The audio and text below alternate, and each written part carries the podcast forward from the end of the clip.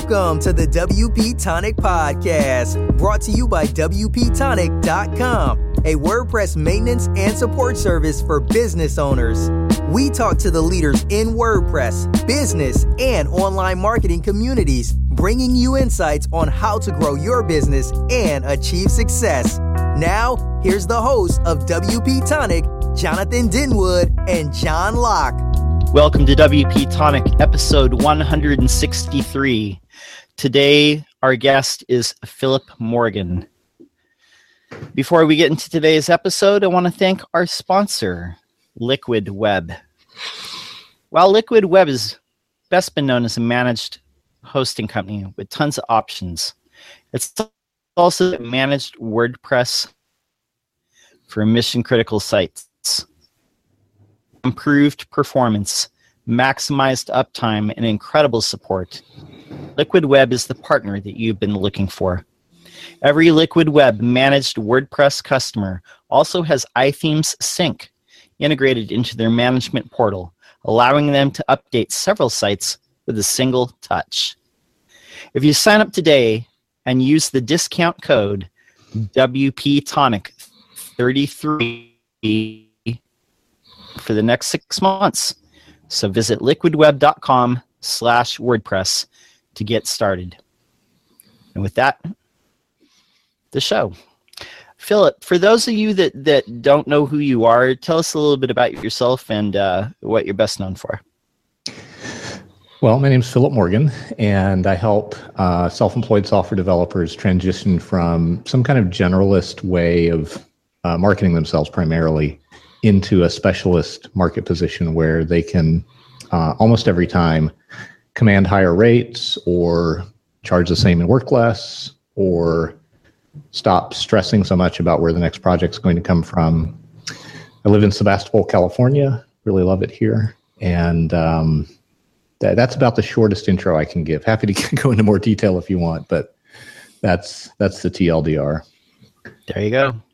Also, want to introduce my co-host, uh, Jonathan. Tell us a little bit about yourself. Oh, hi there, folks. I'm the founder of WP Tonic. We're a support maintenance company for business owners and for designers or anybody in the WordPress community that's looking for a truly trusted partner. Excellent. And I'm John Locke. I run a uh, WordPress consultancy, Lockdown Design, and specifically I help blue collar businesses with their local SEO.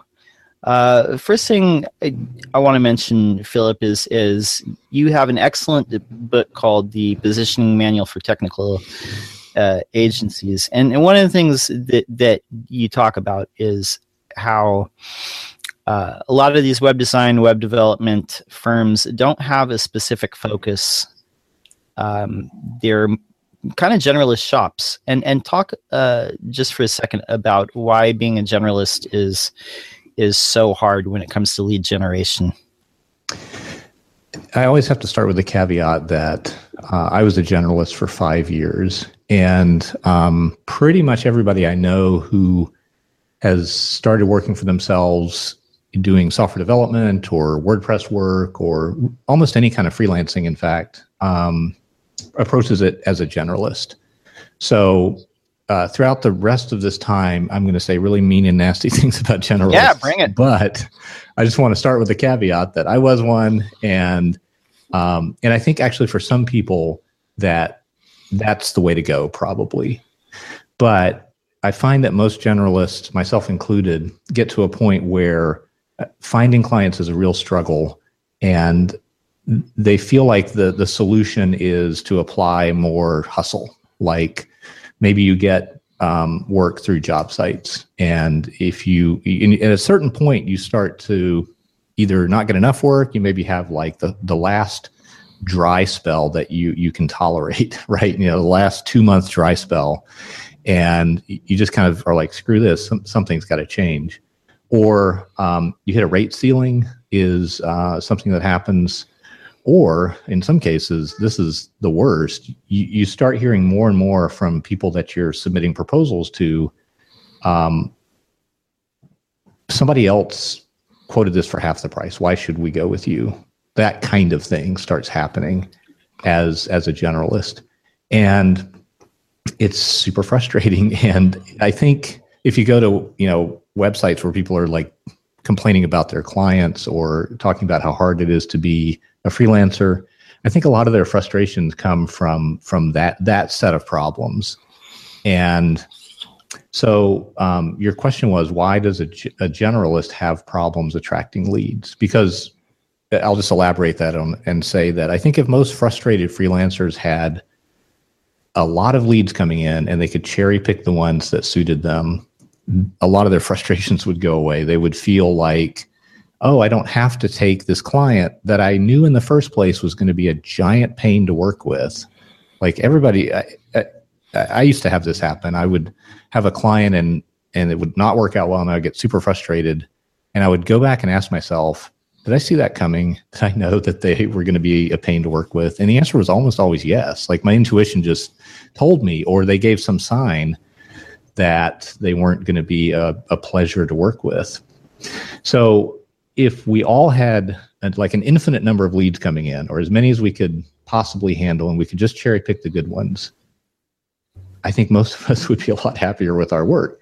So again, your question, why don't generalists have a flood of leads coming in, and it's because they're they don't stand out from any other generalists. They they look homogenous. One of the things I encourage people to do um, if is go to the site clutch.co, clutch.co. Have you guys seen that? It's like a directory of uh, of software development shops, and uh, look at any category there. Pick the top ten uh, shops in any category and just kind of quickly flip through the websites, of those top 10 uh, shops, and they will blend together into this blob of sameness, of, you know, homogeneity, homogeneity.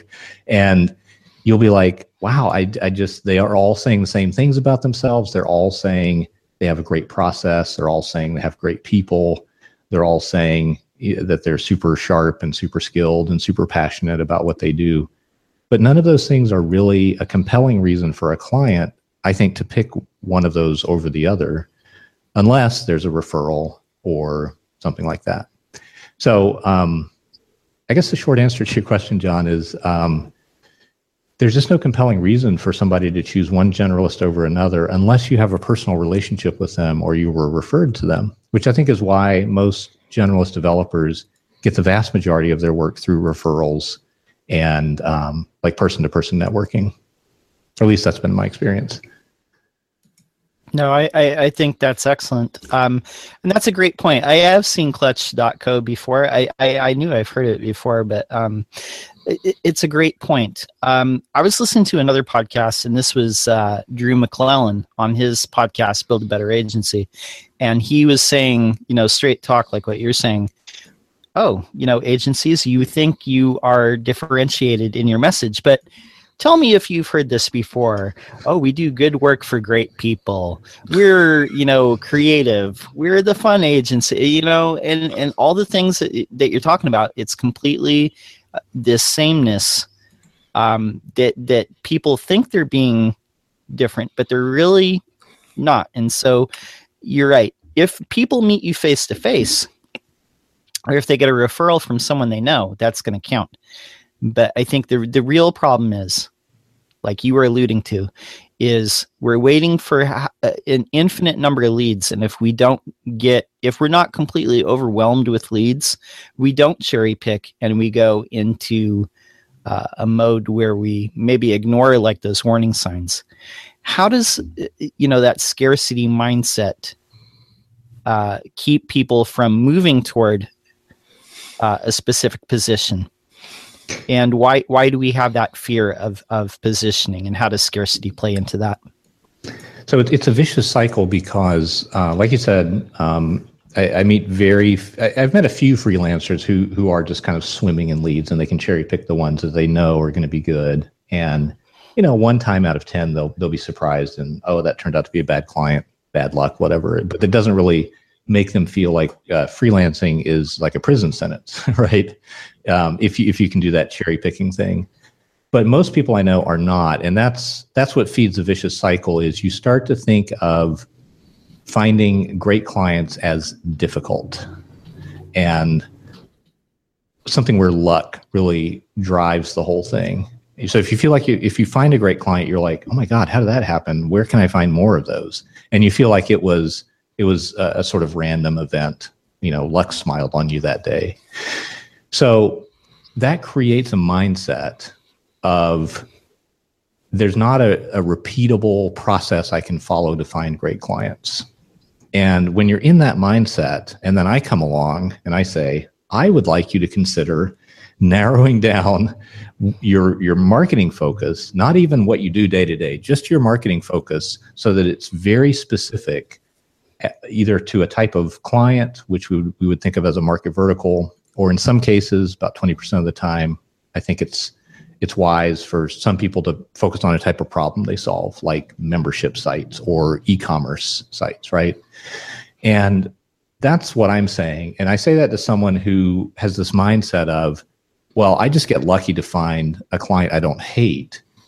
Now you want me to ex- start saying no to work the work that's going to put food on my table and i'm like yes that's what i want you to do i can explain why that's usually not a threat. It has to do with the fact that referrals are really the engine by which most people currently find work. But what i want people to do is find a way that uh, doesn't depend on referrals to get leads.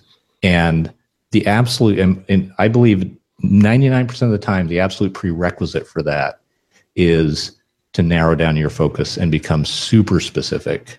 Um, for most people, frighteningly specific is is how specific I think they need to become. So um, again, it's a vicious cycle because if you're in this mindset of oh, work is hard to find, you're right, it is in in the current way that you're operating as a generalist. But when you specialize and you market yourself reasonably effectively, it stops becoming so hard to find work. And the type of, instead of like one out of every 20 clients being a great client, you find that, wow, like three out of four clients are pretty good or even great. And I know right now I'm just kind of making making these hand waving promises to people. I think I can, uh, you know, back up all these claims I'm making, but, um, but that's that's the thing that's difficult for a generalist to to really for them to dive into this idea of specialization. There are other fears too, but the main fear is I'm going to starve because you know you want me to just focus on like the 20% of all the clients I've ever worked with and just start marketing to them and I'm like, "Yep, that's right. That's what you should do. It will paradoxically um, you know, really improve things for most people." A lot of people um and I guess what you're saying is you have to step off the cliff and believe that the bridge is going to appear. And a lot of people, you know what I mean? They just have a problem with doing that yeah. because, like, the lizard brain kicks in. Rightly so. and, yeah. I, you know, and, and, when it comes to, to, to, to, marketing like now do you think a lot of people look at like maybe the most successful agencies that are out there like maybe like the top 20 and say you know they're kind of generalistic and i'm just going to copy that and and that also prevents them from positioning down i think so i mean what we see for the most part of those agencies is like we look at their website right and we we see whatever message they've put out on their website and you're right. A lot of times uh, with those big agencies, it is a, a sort of general, uh, full service agency generalist. You know, we do creative. You know, we do digital kind of message, right? And uh, that works for them actually, because uh, they don't need what I'm talking about, which is more of a technique for gaining traction when you're small and starting out. They have you know this portfolio of work they have access i mean that's one of the things that they have that you can't see on their website is that they have access you know they have relationships by which they get business in fortune 500 companies you know and they, they certainly crawl through uh, you know a lot of mud to get those get those nike contracts yeah. and so forth i'm not saying it's easy like they just waltz in and take somebody out to a dinner and and land you know five million dollars worth of work. But there, the way business development works for them, I believe, is fundamentally different than for the solo operator, the self-employed person, and the small shop. I really think we need an advantage that can be gained by narrowing down. But uh, yeah, there's other ways to you know to do that. And when you're big, you kind of you operate under different rules. I think.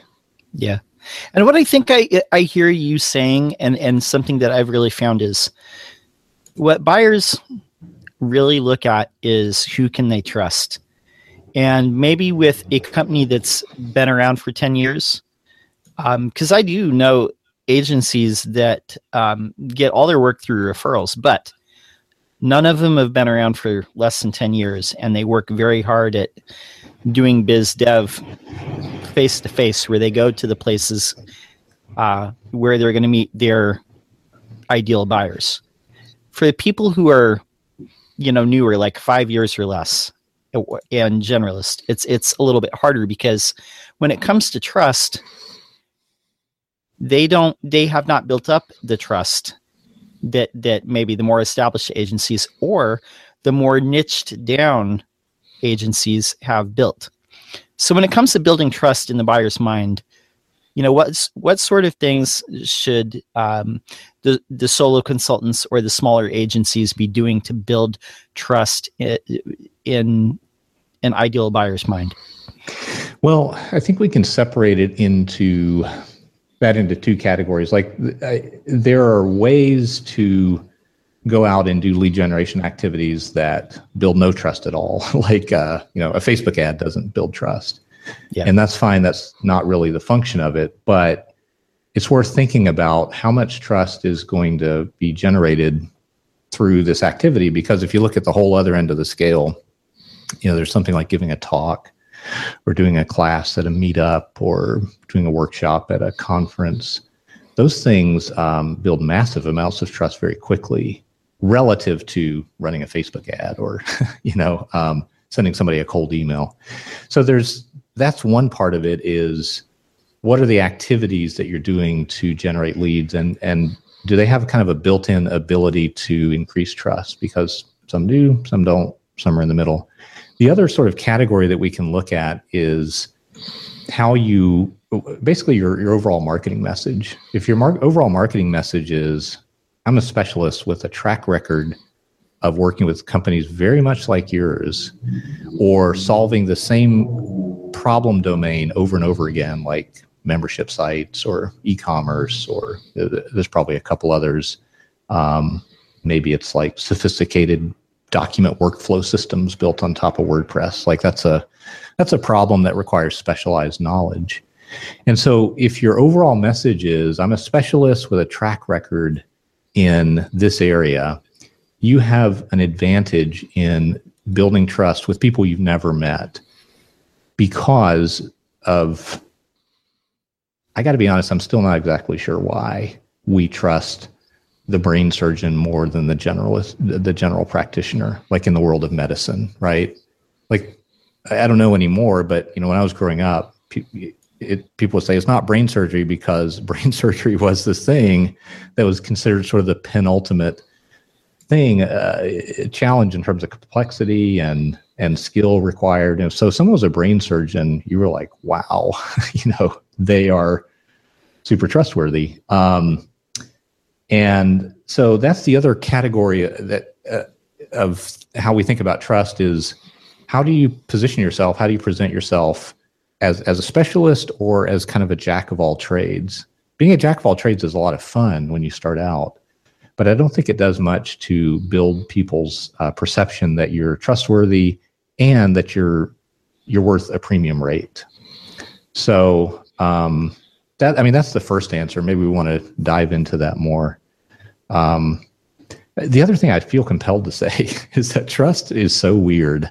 Um, you know, we, we, trust people for reasons that, when you kind of scrutinize it, are, are very strange. Uh, if you search for uh, 100 most trusted people in America, you'll find this uh, Reader's Digest survey, and um, and it's absolutely dominated by entertainers which is very strange. You would think, oh, the U.S. Surgeon General would be on there, or and and the U.S. Surgeon General is on there, but they're like below 50, I think, in the ranking. I think Tom Hanks might be number one on that list. It's it's just bizarre. So trust, um, you know, trust. That's a whole separate thing we could get into, but trust is weird. when something you touched on a little bit was um, when you build up like owning a word when people think about things um, and and we see that in our own WordPress community a little bit. Like when I think of SE, like general SEO, I think of Rebecca Gill, or if I think of uh, membership sites, I think of Curtis McHale. You know, there's certain people who have, um, you know, built up a word w- that they're associated with either their agency or their consultancy. You know what kind of steps do you need to take to associate yourself with um, a specific uh, type of, of thing? So um, that's a great question. It's a process. Uh, so the first thing uh, is i mean maybe that's self-evident but it's a process and it takes time. You know we're, we're talking like to, to move into that kind of position, you know, like I, I'm friends with Curtis, so I know what you're talking about. Uh, it takes literally years.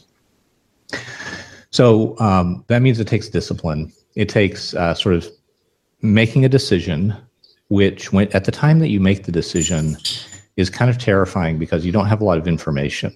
You're like, okay, I want to focus on let's let's talk about membership sites and say that that's what somebody has decided to focus on when you uh, try to force yourself to make that decision, part of your mind is going crazy and saying, "This is a huge mistake." Uh, there's like three membership sites out there that make money, and how are you going to get all three of those as clients? And which is not true, but this is what part of your mind is telling you. You're having this sort of internal debate between two parts of your mind. So there's that going on, and then there's the um, like, oh, I'm kind of I'm a fraud. I've only done three uh, membership sites ever. So how could I focus on this and be credible as as an expert? And what you don't realize is that, well, that's probably a thousand percent more experience than your clients have had. So you do have a lot of value to offer, even with a relatively limited track record compared to maybe someone who's more of a leader in the field who's done a couple dozen such sites, right? So you're from the very get go. It's there's not a lot of information, and part of your mind is fighting you about making this decision. But let's say you push through it, you decide, okay, I'm going to focus on membership sites. Then you have to start changing your marketing. For some people, that's very painful. That means uh, taking beautiful work out of their portfolio to uh, reinforce in their marketing that they really mean it when they say they're focused on membership sites. Um, this is also a process; not doesn't happen overnight. So there's uh, maybe there's pruning a portfolio, maybe there's sort of refashioning your uh, website message, and then there's just the inertia of people don't know you for anything in particular, and that takes time to change. And so you're um, you're needing to kind of uh, turn a ship that's not a big, you know, massive tanker ship because you're not an agency with 100 people. Maybe you're just a, a solo person. But still, it takes time to, to kind of redirect that inertia. And part of that may also be um, setting up relations like referral relationships with the membership plugin makers you know maybe you kind of go after the big three uh, you know um, restrict content pro and whoever the other big two are right and and you that takes time. Like at first, you're this nobody who's sending them an email and saying, "Hey, uh, look, I see you guys have a list of uh, you know preferred consultants, and I focus on membership sites and would would really like to be on that list." Well, that also doesn't happen overnight, right? So right. you're you're just. Uh, but here's what is happening: all of these efforts are now aimed at a at a very relative to what you were doing before as a generalist. They're now aimed at a very narrow target and they start to have more effect than they would have because before you were like i'm going to go have beers with a bunch of other freelancers and try to find some work and oh i'm going to go you know to this other thing. And it was all kind of uh, random and not cohesive. That's what it was for me when I was operating as a generalist. And then all of a sudden now, all your modest efforts to market yourself are aimed at this very narrow target, and they have a cumulative effect that is um, significantly more powerful than what you could have done before. And so maybe you decide you're going to go on some podcasts and talk about the challenges of setting up a membership site.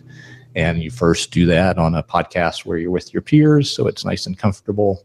And then you kind of venture out and you're like, I wonder if I can find a podcast that focuses on people who run membership communities. Or maybe there's a conference for those people that you could go to.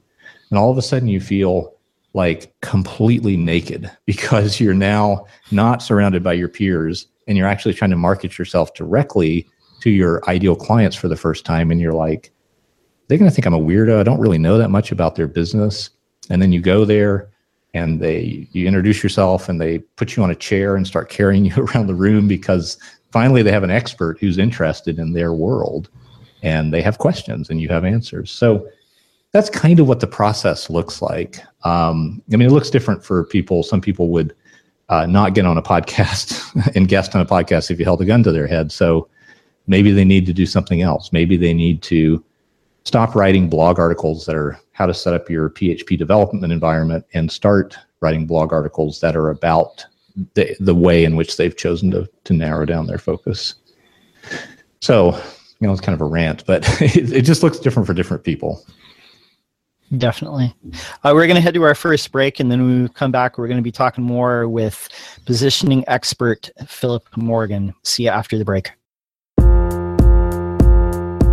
Do you want to spend more time making money online? Then use WP Tonic as your trusted WordPress developer partner. They will keep your WordPress website secure and up to date so you can concentrate on the things that make you money. Examples of WP Tonic's client services are landing pages, page layouts, widgets, updates, and modifications. WP Tonic is well known and trusted in the WordPress community. They stand behind their work with full, no question asked, 30 day money back guarantee.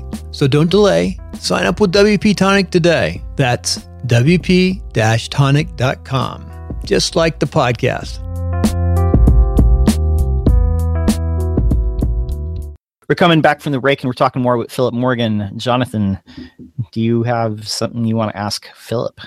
Oh, it's just um, initial ob- observation. Um, you know, when um, Philip was talking, I think the crux of it is you know, when you look at these big agencies um, trying to do what they ha- are doing at the present moment will probably will lead to failure. What came into my mind as Philip was a book I read, um, David and Goliath, Goliath, Underdogs, Misfits, and the Art of Bat- Battling by Malcolm Gladwell, um, which I think if you're um, a developer, you should go and read actually because um, it describes how underdogs can win, but by winning, you can't utilize the techniques of person or organization or country that you're competing with. You've got to find a different methodology. So I don't know if that was a question or that was a rant, actually, Philip. But uh, uh, I don't know if you've read that book and what your observations are at all. I haven't, but now I've got a new book on my to read list because it sounds it sounds great. It also reminds me um, it's your your sort of capsule summary of it reminds me of uh, the innovator's dilemma, which I, I, I think might be addressing the same thing. You know, what got got you here won't get you there. That has more to do, I think, with how organizations mature, and then they become mature, and then they start to decline unless they reinvent themselves. But I think it's the same idea that um, you know um, a big car manufacturer can spend their way into the mind of the car buying public. Um, we can't do that. We have to use different techniques, and it is very much a you know the, the companies that kind of command the largest mind share are using stuff that's out of reach for most of us. Um, if there's an audio version of this book, I'll I'll be right on it. Oh, there definitely is. That's why I listened to it. Um, nice. Otherwise, I don't get the time. Yeah. Uh, um, but it, it definitely it touches many of the um, things that you initially um, discussing with John. I feel that going to one of these um, very all embracing digital agencies that can basically do any all elements PR, web development, design, customer relation, you name it, they can do it. Trying to make out that you you can do that um, actually will lead to you basically going bonkers in the end. Uh, um, um, so specialization. The only thing I, w- I also wanted to ask you is I, I feel that um, you need to plan this out a little bit. Um, you need to somehow build some financial buffer, maybe three, six months. Have it, maybe discuss it if you are with a significant other. Um, really talk to that significant other and explain why you're changing direction. Um, it might you might even consider getting a part time job when you're doing this. That's mind numbingly um, boring, but doesn't demand any mental um, um, stress. Basically, um, you might consider these things before you go down. Do some pre planning. What's your reaction to that? Risk is a huge consideration. Um, whenever I work with people who are making this transition, like in a coaching capacity, I'll I'll ask them how much how long's your runway? You know, how much work do you have blocked in where you don't have to go out and get more work? You know, and that really gets to what you're talking about because if you've got one month of runway, you need to be doing something other than making a, a big strategic change to your business, I think. Um, I think people can pull it off, but it's it's risky, and so that's one of the other questions I ask. What's what's your risk tolerance like? Um, and so, absolutely, it, it's uh, it takes time. the The thing that the, again, the engine or the source of uh, of momentum for most uh, solo freelancers is referrals, and I think those referrals, in most cases, I think I have seen a few exceptions to this, but in most cases, are completely blind to how you're marketing themselves. So somebody needs, uh, you know, help with a WordPress site, they get referred to you. They probably don't do that. That person who's been referred to you probably doesn't do a lot of um, background checking on you. Um, they just are like, great, I've got a problem. Now I have a potential solution. Let me talk to this person. So you can make changes to your marketing without affecting that uh, stream of referrals coming in, except in rare cases.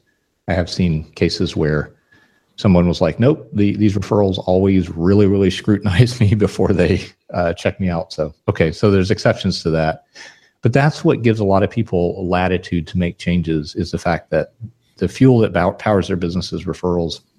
And it's very difficult to shut that off unless you just majorly screw things up.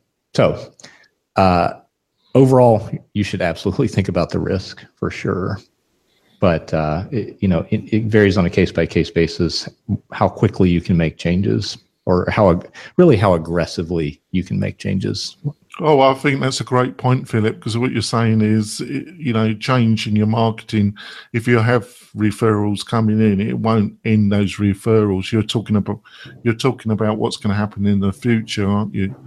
I am, and it's it's a bitter pill, I think, for a lot of WordPress developers to swallow because they think of their site as a way of demonstrating their expertise, which to an extent it is. You know, if you're a WordPress developer and you use a Squarespace site, someone's maybe going to scratch their head and be like, why don't you, you know, why don't you do the thing that you say you're good at for yourself?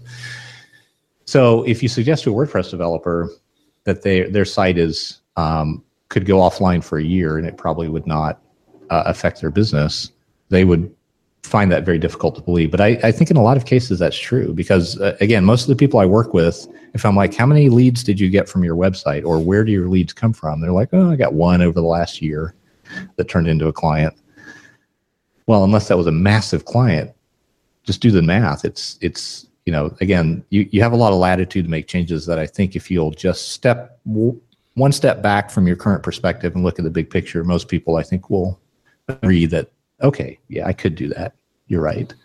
I have a lot of pride wrapped up in my site, but yes, I could make some changes there, and it probably is not going to kill my business. So I'm not saying that's always true. Think think about it for yourself, but uh, I think most people have more freedom to change their marketing than they think they do. The other thing you was, oh, go on, John. Sorry. Oh, I'm sorry. I, I just want to ask this one. You know, something you touched on. Um, that, that, that some people are, are like vetted very deeply and some are like absolutely not they're just referred when it comes to uh, the bu- the buyers the people who are making the buying decision whether that's like a ceo marketing manager business owner what goes through their mind? How do they make buying decisions? You know what what what criteria are they thinking of either consciously or unconsciously? Well i think um, i think there are people who know more about this frankly than me but uh, i think there's a couple big factors.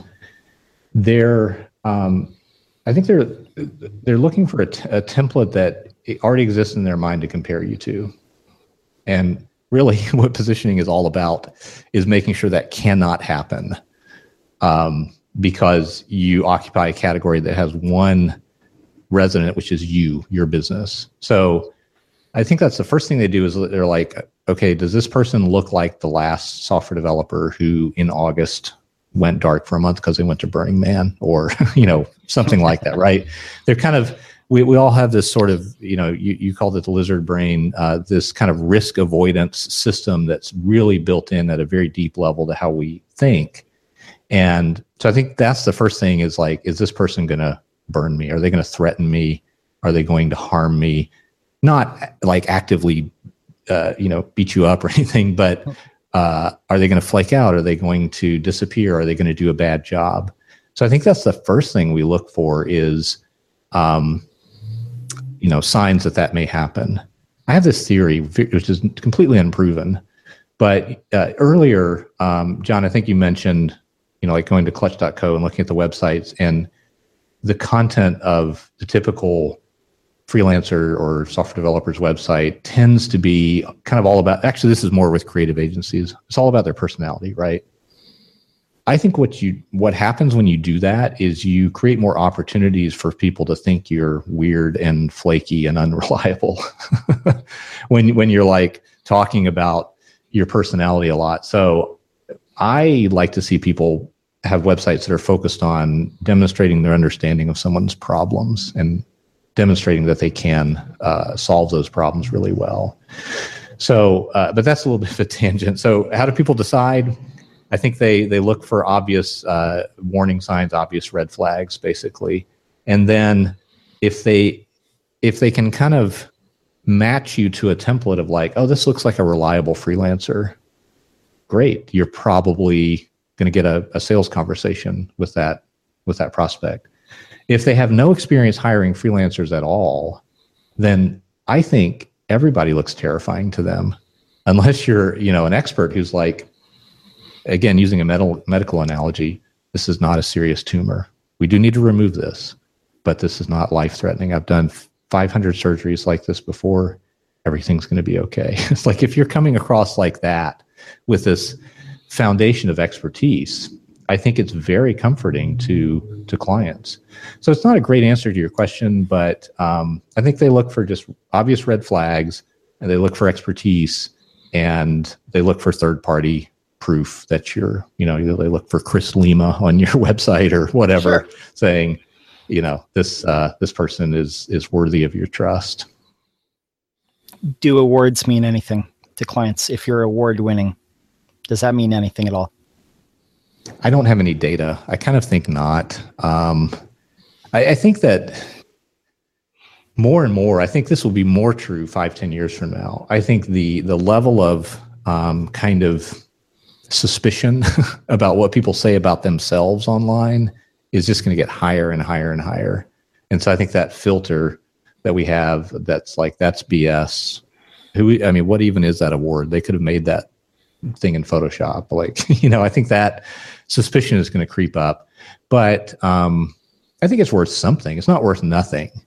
But um, let's say that I'm a cosmetic dentist, right? And um, and I look at your website and I see a testimonial from the this person I heard speak at the National Conference for Cosmetic Dentists last year, who is a client of yours. That means more than almost anything possibly could.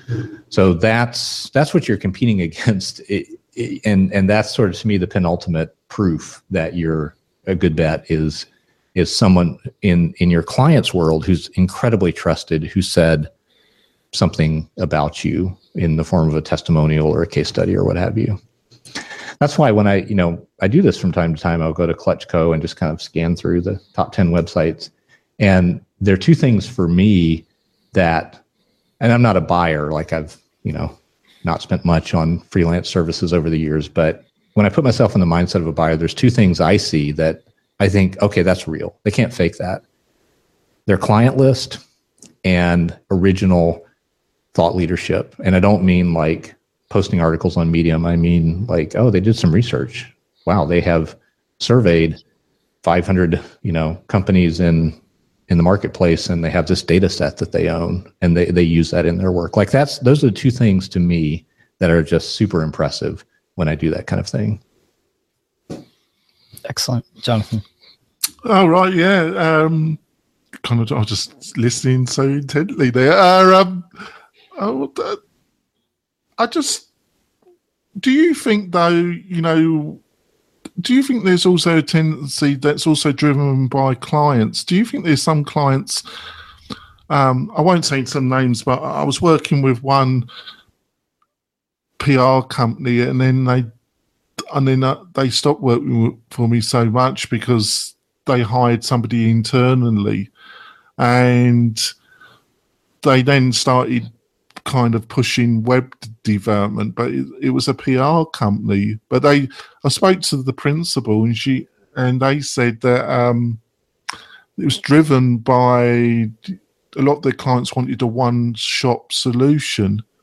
So, is there kind of um, duality there really of that's what causes it you know you get some organization that goes into things that maybe they shouldn't really well i, I do think less sophisticated clients and, and I, I, don't mean that in a, a, pejorative negative insulting sense i just mean yeah.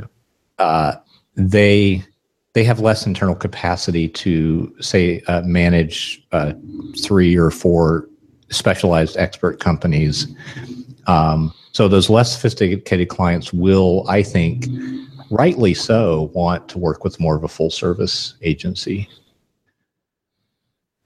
Those aren't the only kind of clients out there, but I do think that that that's what you find with with clients who they just want to they just want one invoice, you know, they just want one point of contact and they don't want to have to project manage, which is what happens, you know, let's say a larger company hires a uh, you know um, just three or four kind of a basket of, of specialist firms they now have to coordinate the efforts of all those companies which is fine if they have that capacity. They'll benefit from doing that.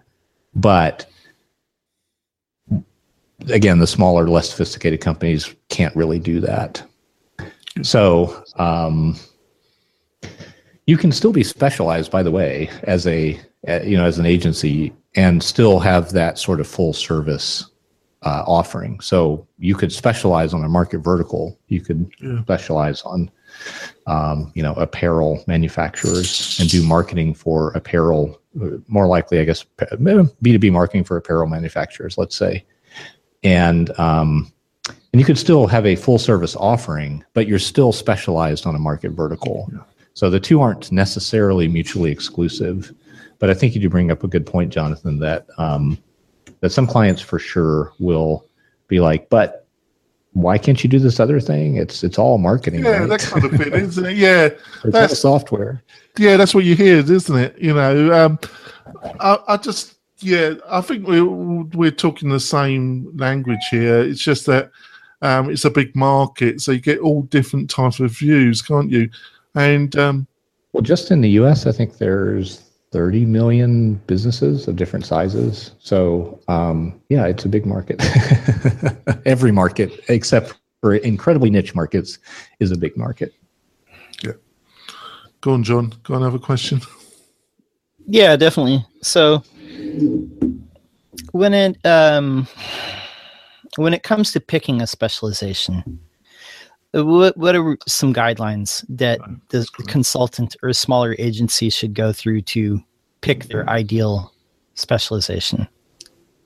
There are five criteria that I, I encourage people to look at. Um, I may not remember them all off the top of my head, but uh, th- there are specific criteria because one of the things I encourage people to do, um, you know, pilots have checklists, right? Because if you're just trying to fly an airplane based on emotion and gut instinct, that probably works some of the time. but as the, as the airplane becomes more complex, that works less and less successfully. So um, your emotions will be telling you, oh, I just gosh, I had this client, I really loved them. Uh, maybe I should just focus on that type of market vertical, right? Or this problem is super interesting to me. I just love uh, developing in Node.js. Maybe I can somehow specialize on that. So your emotions will be there, uh, you know, representing. Even the most logical person will have this. Um, so on the more objective side of things, I would encourage you to think about where do you have really good proof that you're a good bet, that you're um, you have a track record of doing this, that you can produce results, that uh, you know real people trust you with with real money. Um, where do you have access? Because access is again, I think that's the, for those big agencies. That's really the the fuel that kind of runs their business is their size, momentum, and then their level of access. So, do you have uh, connections within a particular market vertical?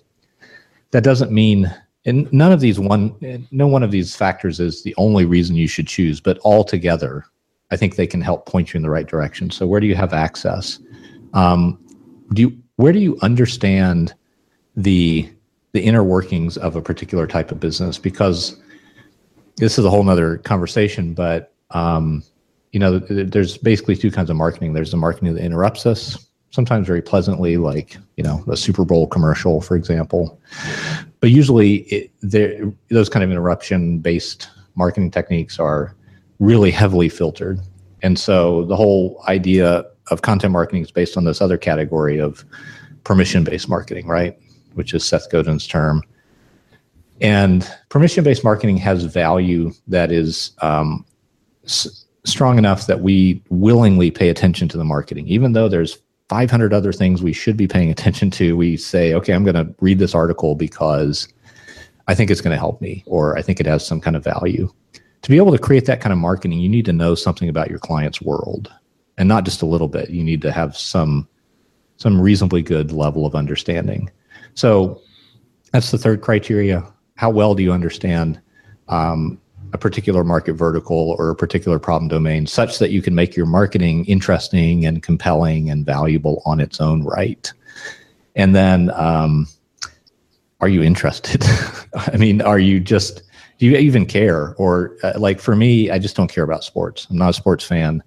Uh, I could care less. You could give me tickets to the Super Bowl, and I'd be like, "Oh, thanks. Does anybody want these?"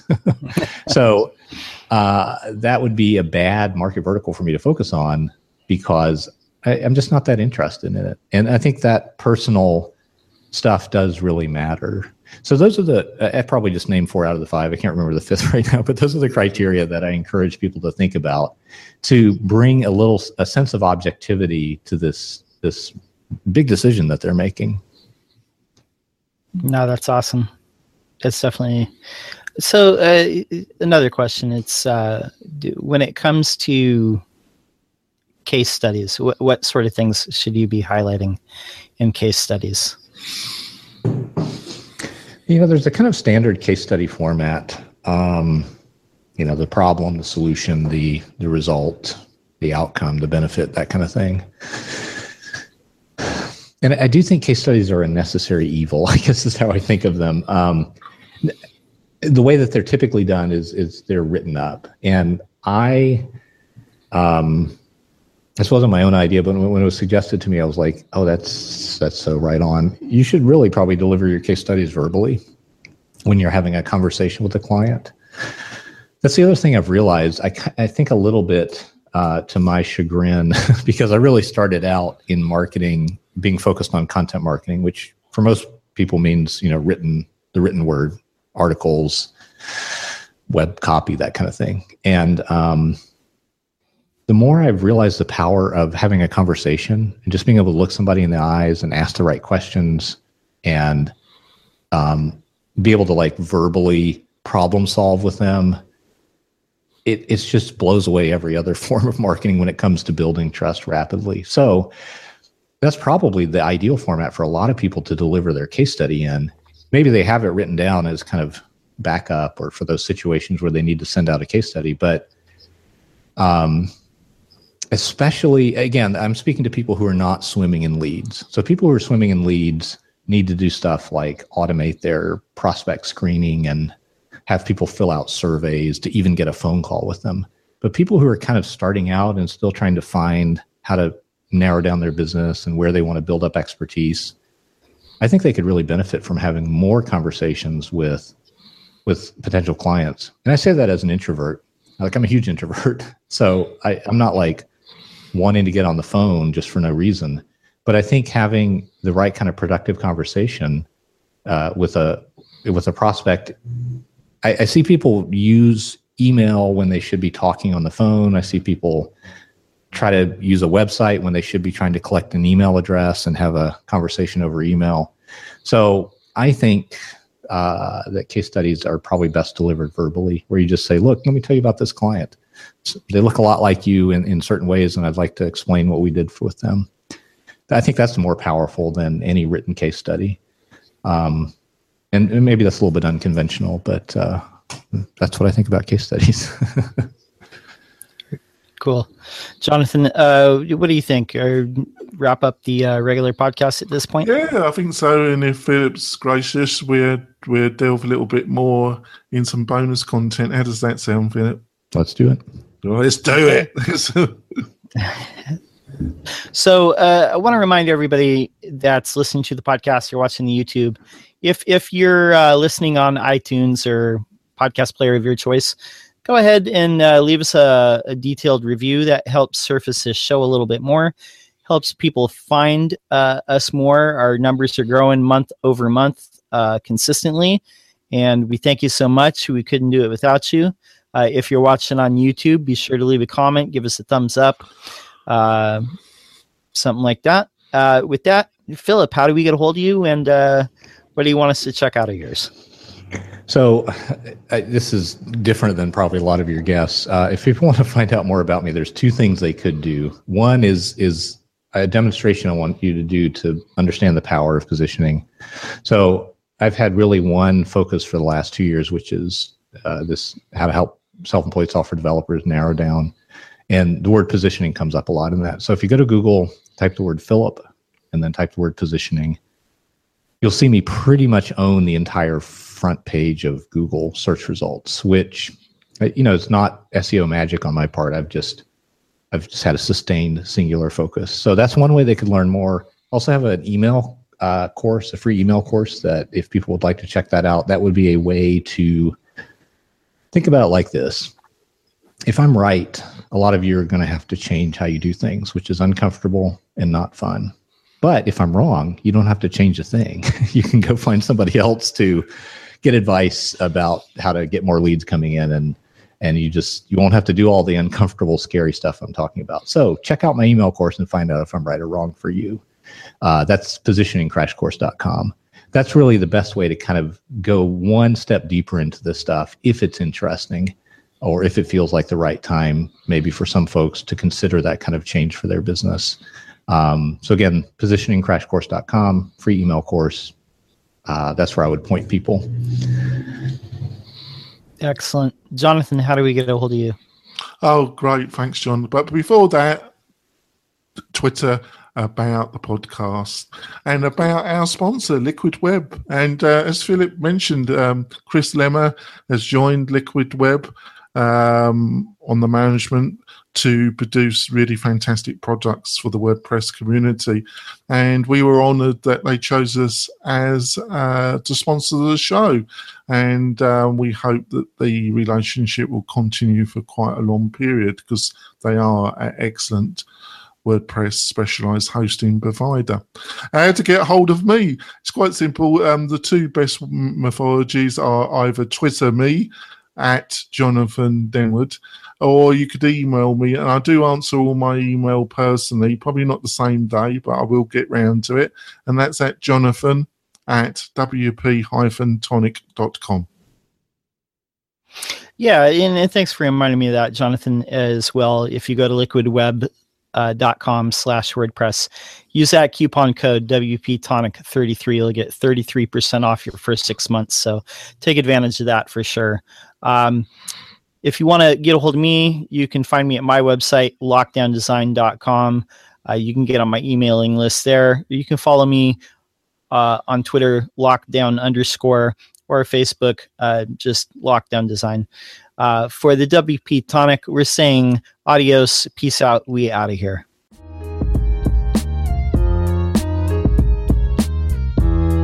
Thanks for listening to WP Tonic, the podcast that gives you a spoonful of WordPress medicine twice a week.